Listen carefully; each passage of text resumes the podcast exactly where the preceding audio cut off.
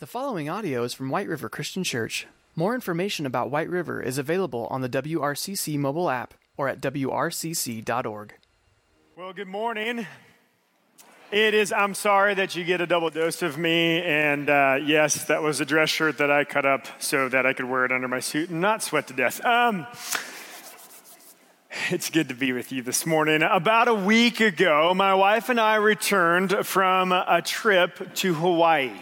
It was our 15th wedding anniversary trip, which is actually not until this coming December, but we celebrated a little early because we had free flights and free lodging. So how do you not go at that point, okay? And we got to spend time on the island of Kauai. And my wife picked Kauai because it's lush and it's like for the adventurous people, and we were wanting to be adventurous. One of the things about Kauai, now you need to understand this. I am a child who grew up in the late 80s, early 90s. This is very important for you to understand because Jurassic World came out in 1993, and I was obsessed with dinosaurs. Still am, just to let you know, okay? And so we went to Kauai. Well, I knew on the island of Kauai, on the northwest mountain range is the waterfall that was in the first Jurassic Park. And I wanted to be able to see that. There's only two ways that you can see that because of the mountain is by boat or by air in a helicopter. My wife is scared to death of helicopters. So I was begging all the way up to the trip. It was just no, every day. No, we're not doing it. No, every day. I'm like, fine, then I'm just going to go do it without you. You know, like, it's fine. And she's like, no, we're not doing it, no. Then one day I came home, it was no, we're going with no doors. What? We're going on a helicopter with no doors. She went from no to no doors. I'm like, what happened? I still don't know. She just says, I wanted to do that for you. I was like, thank you, I love you, you know? And a cartoon when like hearts come out of people's eyes. That's what I felt like was happening. This is why I love you. And so we went on June 12th. Will stick out in my mind forever, right? We got up early. We drove down to the south part of the island where the helicopter was, the airport. We got in a helicopter with no doors where I was seatbelted in like a seatbelt you would wear home in your car. And there it is, right? Like it's just, it's nothing there. And we took off. And it was absolutely amazing. We saw the Jurassic World waterfall. There it is. It's kind of small. We didn't get to go back in there because it was a little foggy still yet in the morning, and he didn't want to get back into the mountain range, but that's it. Now, I know you're thinking, that's just straight off of Google. It's not. I promise you it's not. I have it on my phone, okay? And so we took the 45-minute flight around the island by the air, which was absolutely stunning. We landed, and my wife proceeded to say, we're going on a hike, and so we headed towards this hike. Well, little did I know that this hike was going to take us to the very spot where they built the gates for Jurassic Park in the first movie. So here I got a picture of that, which you can still see the two poles that are mounted there. And so we went there. Like this is like becoming the greatest day of my life, okay? Like, and then after that evening, we headed to the only movie theater on the island to see, yes, that's right, Jurassic World Dominion, okay? And when we walked out of the theater, I was like, I could die now. As a kid that was obsessed with dinosaurs, it was awesome, okay? It was like one of the greatest days of my life. And I started to think about like how bad I wanted to see that movie, and it goes back to the trailer. Anybody in here love trailers? Like I love getting to the movie theaters early enough so I can see all the, what's coming out, watch the trailers. And there's certain things about trailers that you have to have. And one of those like is the music. Right, if you ever watch the Jurassic World Dominion trailer, the music starts and you're just like, oh, like maybe you're not as like obsessed as I am, but I was like, oh. And by the middle of it, you get like T-Rex coming into a drive-in movie and like screaming, and there's kids running everywhere, which is kind of scary, but nonetheless, it's awesome. And then it's like the climax of the trailer where Ellie meets Alan in a tent just like they did in the first Jurassic Park. And it's like, oh my gosh, I so desperately want to see this movie, okay? Like, and that's the goal. That's the goal of a trailer, right? The goal of the trailer is to give you a little bit, a little taste of the action, a little taste of the drama, and so that you'll come and see the movie and pay the money. And it's a lot right now, right? Like, that's the whole goal. Well, see, here's the thing. You and I in our life with Jesus is a lot like that. We've talked about these last few 5 weeks, like you should bless people, you should eat with people, you should listen and learn about people. Like when you're doing that, when you interact with somebody as a follower of Christ, it should be a trailer to what it looks like to truly follow Jesus. It should make people want to know what is different about you. What is it that you have that I don't have that I want so I can be more like you? What is the hope that we just sang about, the joy that we just sang about? What is different about you? They should desire to come see the movie, to actually get to know you and live life with you and figure out what is it that's different. And at the end of the day, they should become, just like I am obsessed with dinosaurs and Jurassic Park, obsessed with following Jesus. That's why God sent you and I here, to this place, to this time, to June 26th, 2022, like you're here purposeful, not in White River Christian Church. I mean, like where you live is intentional and purposeful on behalf of God for his kingdom. And you need to know that you are sent as missionaries. Now you were probably all with me until I just used the word missionaries, right? I don't know about that. I'm not sure if I'm a missionary, Lance. Because when you and I think of missionary, we kind of think of missionary when it comes to like Jesus' time. And in Jesus' time, that meant you were going to leave and go to another country for the purpose of sharing the gospel of Jesus Christ with people who'd never heard it before. But let's just be honest. We're getting into a day and age where that's really hard to do sometimes. And I believe, truthfully, that isn't necessarily what it's about. I think what God wants for you and I as missionaries is to live every single day of our life with the goal of sharing the love of Jesus and the good news of the gospel with the people who we come in contact with. And so when I say missionary, that's what I'm thinking about. Your everyday life and who you're sharing Jesus with and how. If you have your Bibles, turn with me to Luke chapter 10. Luke chapter 10. The context of our passage today is Jesus is inside of the cross. He knows that the cross is coming quickly. And if you were to flip back to chapter 9, at the beginning of chapter 9, he sends out the 12 disciples, two by two, to share about the kingdom of God. And then a chapter later, we see him take 72 disciples and send them out in pairs because he is wanting to make sure that this news is told to as many people as possible before he heads to the cross.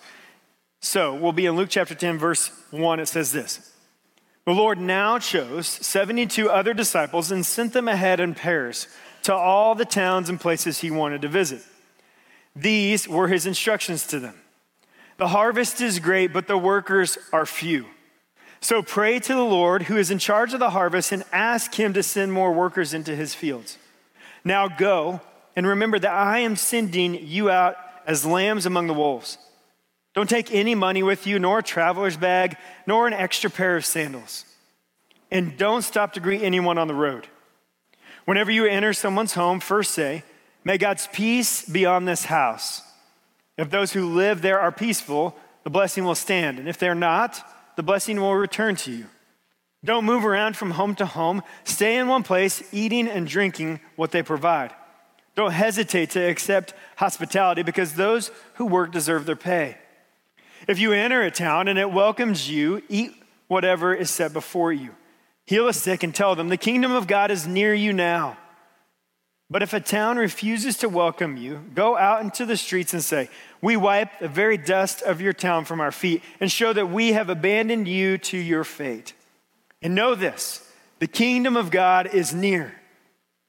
I assure you, even wicked Sodom will be better off than such a town on Judgment Day." Now, here's why I read that passage, because I think as Jesus is commissioning and sending out those 72, we see some things that we can learn about being sent. I think there are things that will encourage you today, but also challenge you. And so as we read that, the first one that we come to is, as sent people, our job is to prepare the way for Jesus. Look at verse 1. The Lord now chose 72 other disciples and sent them ahead in pairs to all the towns and places he planned to visit.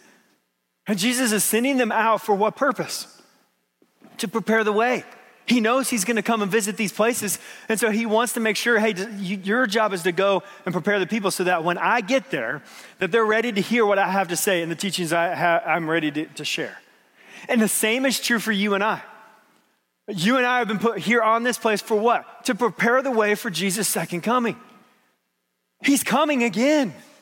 We sing about that. We celebrate that. We teach that. But do we live like that? Does your neighbor know that Jesus is coming again? Does your coworker know that Jesus is coming again? More importantly, does he know that Jesus loves them and died on a cross for them and is preparing a way in heaven, place in heaven for them now? Notice this, because it's always important when we pay attention to something that happens twice in a passage.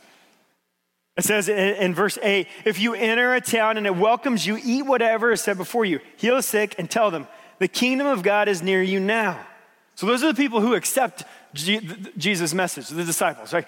If they accept the disciples, then you're supposed to tell them, the kingdom of God is near. But notice this, but if a town refuses to welcome you, go out into the streets, wipe the dust off your feet, they're left to their fate, and say this, the kingdom of God is near. Do you notice, no matter what their response is, our job is to announce that the kingdom of God is near. You know what that means for you and I? It's not our job to change their hearts. It's not our job to make them accept Jesus and the message that we have. It's not our job to convince them that this is the way they need to live their life. Whose job is that? It's the Holy Spirit's. It's the Holy Spirit's job. Jesus never says, hey, you better actually convert people and come back and tell me how many you convert. He doesn't say that. All he says is your and our job is to go and to announce the kingdom of God is near. You need to know that. What you do with it, that's between you and God.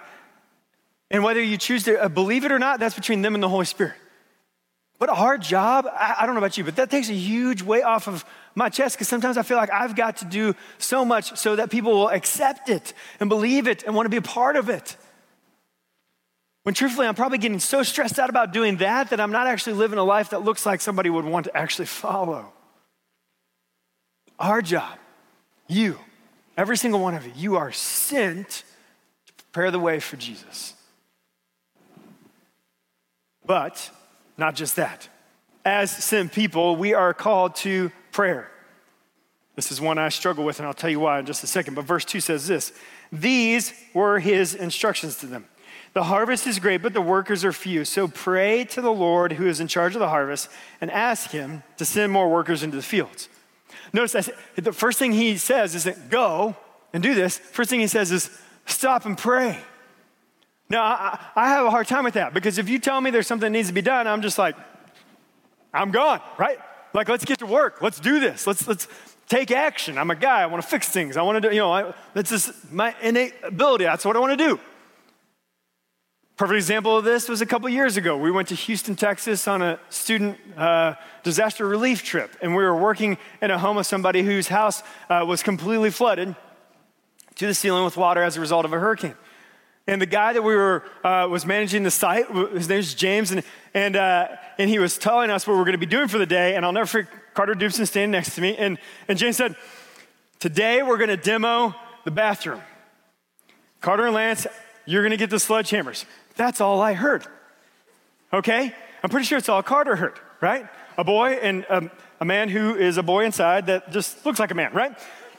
I heard sledgehammer and demo. I stopped listening. Let's roll. Right? Like, I don't need any other instructions. I know how this works, right? And so he continued to give us instruction, but I didn't hear any of that. Neither did Carter.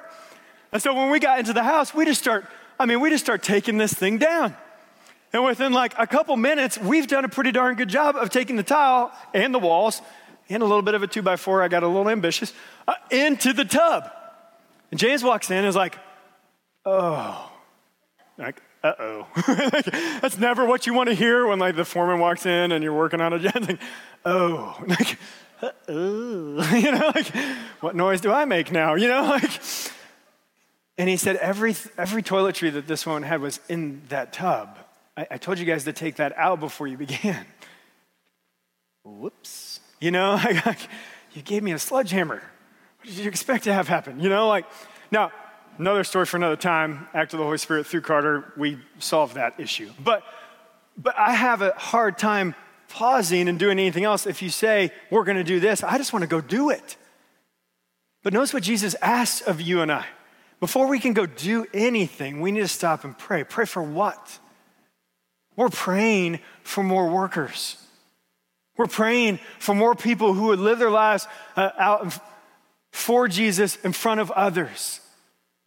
I don't know about you, but as I look at this room, there's not enough of us in this room to probably cover Hamilton County in the next week. We need more workers. We need to be praying for other churches. We need to be praying for other Christ followers. Jesus knew that, and when he sent us, he asked us to be praying specifically for that. You are sent to pray for more workers. Verse 3 tells us, as sent people, we need to anticipate opposition. Now go, and remember that I'm sending you out as lambs among wolves. Now here's the deal. Lambs and wolves to us are like, you know, the fairy tale books that we read as kids before we went to bed. But like lambs and wolves were real for them. Lambs were a means to having money. And so that was there was real things in their life and then real enemies to them. Wolves taking one of their lambs is a loss for them. And so what I want you to notice is like he's using an analogy that they would understand and grasp of like, okay, this is not going to be easy. This is not going to be smooth going. You know, like everything's going to be butterflies and rainbows when we do this. No. There's like, he's trying to warn them. There's actually an opposition out there. It's the same one you and I face. His name's Satan. And he would love nothing more than for you just to be a Christian when you show up on Sunday, or just to be a Christian when you show up at Bible study, or just to be a Christian when you're doing your quiet time, but not in the other areas of your life. You see, over and over, Jesus promises us that this is going to be hard. John 15:18 says this in Jesus' words, if the world hates you, remember that it hated me first. The world would love you as one of its own, but if you belong to it. But you are no longer a part of the world. I chose you to come out of the world, so therefore it hates you. Hey, I don't know if you knew this or not. The world doesn't like you. It doesn't like me. Why? Because we're a part of something different than it. Because we've already overcome this world. Let me remind you, as I remind you, that there's opposition out there. Jesus has already overcome that opposition. We've already won the war. So the day-to-day battle is on us to show up and to fight. If you do not know that you're in spiritual warfare, and I will go as far as this because I've said it before, if you are not experiencing spiritual warfare, I don't know if you're in the game. I don't know if you're in the game. I don't know if you're actually following Jesus the way you're intended to follow Jesus. Because if you are, it would infuriate Satan. And he would come after you in a heartbeat. Jesus has sent you knowing you would experience opposition. That's why he gave us the Holy Spirit, to have somebody to help us along. Last, as sent people, we need to stay in one place. It's kind of weird, isn't it? Look at verse 7. Oh, I'm not there. Hold on. Let me get back there. I flipped. You didn't flip. Verse 7. Don't move around from home to home. Stay in one place, eating and drinking what they provide. Don't hesitate to accept hospitality, because those who work deserve their pay. You know what? I've been in student ministry 16 years, and this is one of the things I hear probably the most out of students' mouth. Well, I don't know if I really have a testimony of what Jesus has done for me, because I've always grown up in the church. That is a testimony. Are you kidding me? I long to have that testimony. I know I'm not supposed to, but I do. Do you understand? I accepted Jesus at 16. I was really messed up at 16. I still am. Don't be fooled, okay? But I think if I would have been raised to know Jesus as a young child, maybe I wouldn't have been as messed up, probably because I am messed up, okay? But I long to have that story. I hope that that's what my children, their story is. I've known Jesus since that. Why? Because that's a story. Because that's a testimony.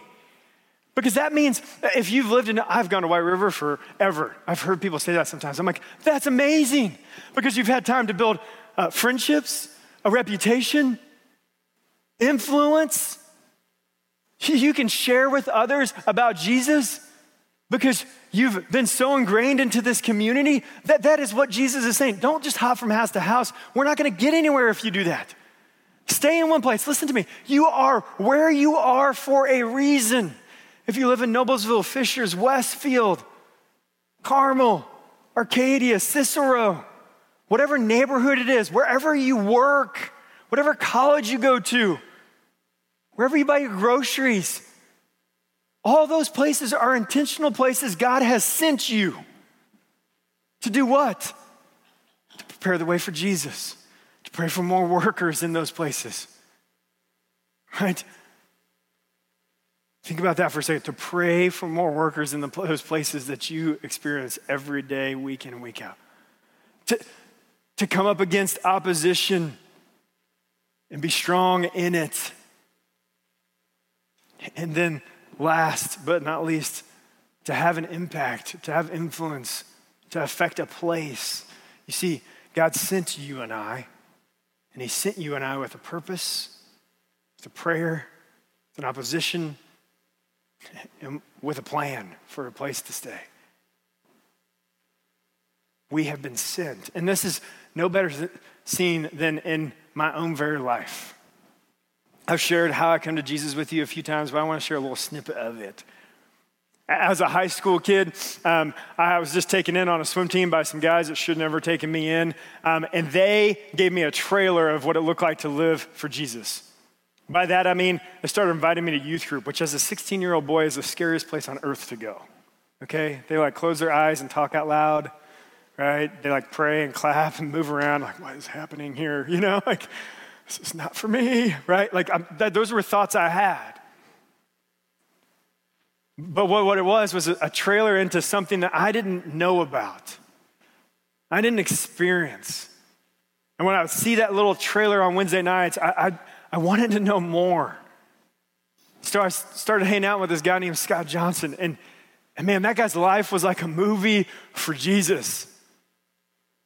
He drove some of the most ridiculously broken vehicles I've ever been in my life.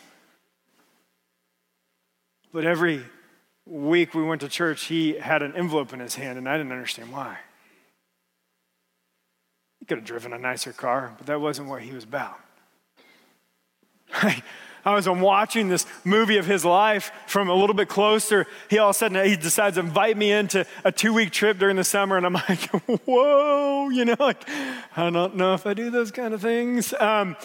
1 week was a mission trip to do a VBS in East St. Louis. The second week was to be in East Tennessee at this conference called Christ in Youth. And you want to talk about a movie in your face. Man, that week of Christ in Youth was rocked my world. And I can remember still on June 2nd of 1999, walking down the aisle in Milligan Bible College's chapel and walking up to my youth pastor and him saying, do you want to accept Jesus as your Lord and Savior? And I'm going to be straight up honest with you. I didn't know what that meant. I was raised in the church. I didn't know theology or church lingo. Lord, Savior, Jesus. So I looked him dead in the eye through tears and I said, I want what they have. I knew as a 16-year-old that they had something different than I had. They were living for something that I wasn't living for. They loved each other the way nobody had ever loved me in my life. And over that night, he kept asking that question. I said, I want what they have. I want what they have. I just want what they have. I didn't know that that was Jesus. I didn't know what that looked like. I sat for an hour and a half that night and was explained what that looked like as I made that decision. And I've never looked back. My question for you is this. As people interact with you today, when you go to lunch and your server's slammed and is late when your drink refills, that annoys me.